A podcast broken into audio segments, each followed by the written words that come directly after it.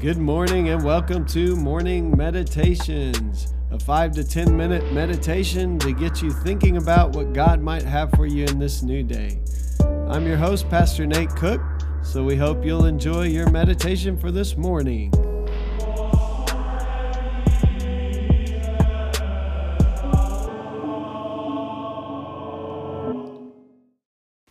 Hey, this is Pastor Nate, and this is your morning meditation for Thursday, December 5th, 2019. Today we're going to be reading out of Romans chapter 13, verses 11 through 14. And do this understanding the present time. The hour has already come for you to wake up from your slumber, because our salvation is nearer now than when we first believed. The night is nearly over, the day is almost here. So let us put aside the deeds of darkness and put on the armor of light.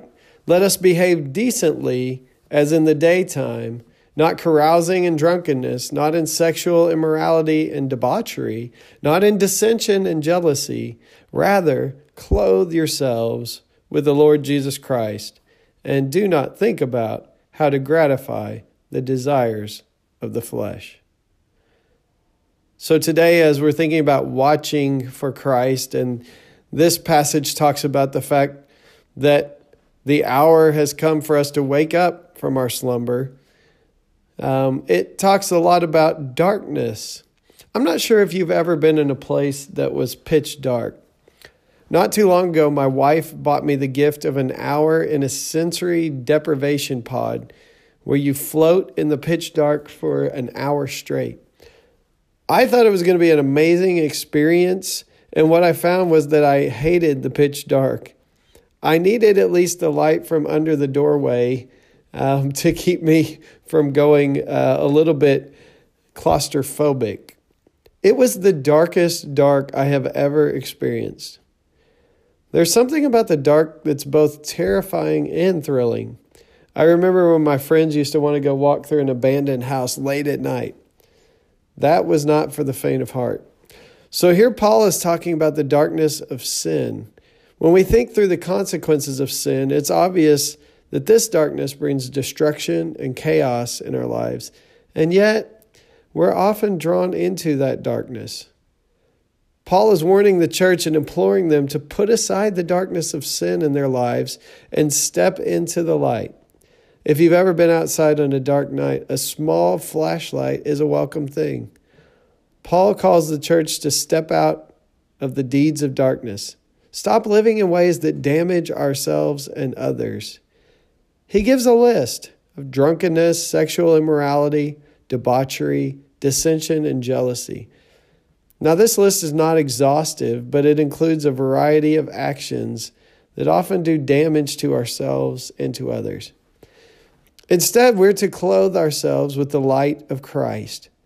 Paul uses the language of taking off and putting on in several places in his writing. While our salvation is a gift from God, and it's all about God's grace, our response to grace is to begin to clothe ourselves with the things of God. Things like love, compassion, forgiveness, truth telling, and humility. Sometimes stepping into the light is difficult because the dark places in our lives are exposed. But we have the confidence to step into the light because we know that God did not send his Son into the world to condemn the world, but that through him the world might be saved.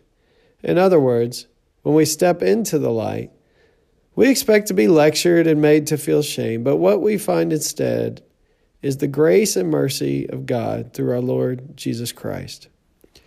So let's clothe ourselves in Christ today. Let's step out into the light, trusting that there is grace and mercy for us. And as we live in the truth, um, let us begin to put on new practices. God's love will transform us as we do into the very image of His Son. Hey, that's just a thought for this morning and I hope you have a great day. Well, thanks again for joining us for this morning meditation. Hey, do us a favor rate us on iTunes or even leave some feedback about our podcast so that other listeners can know how much you enjoy your morning meditations. Hey, have a great day.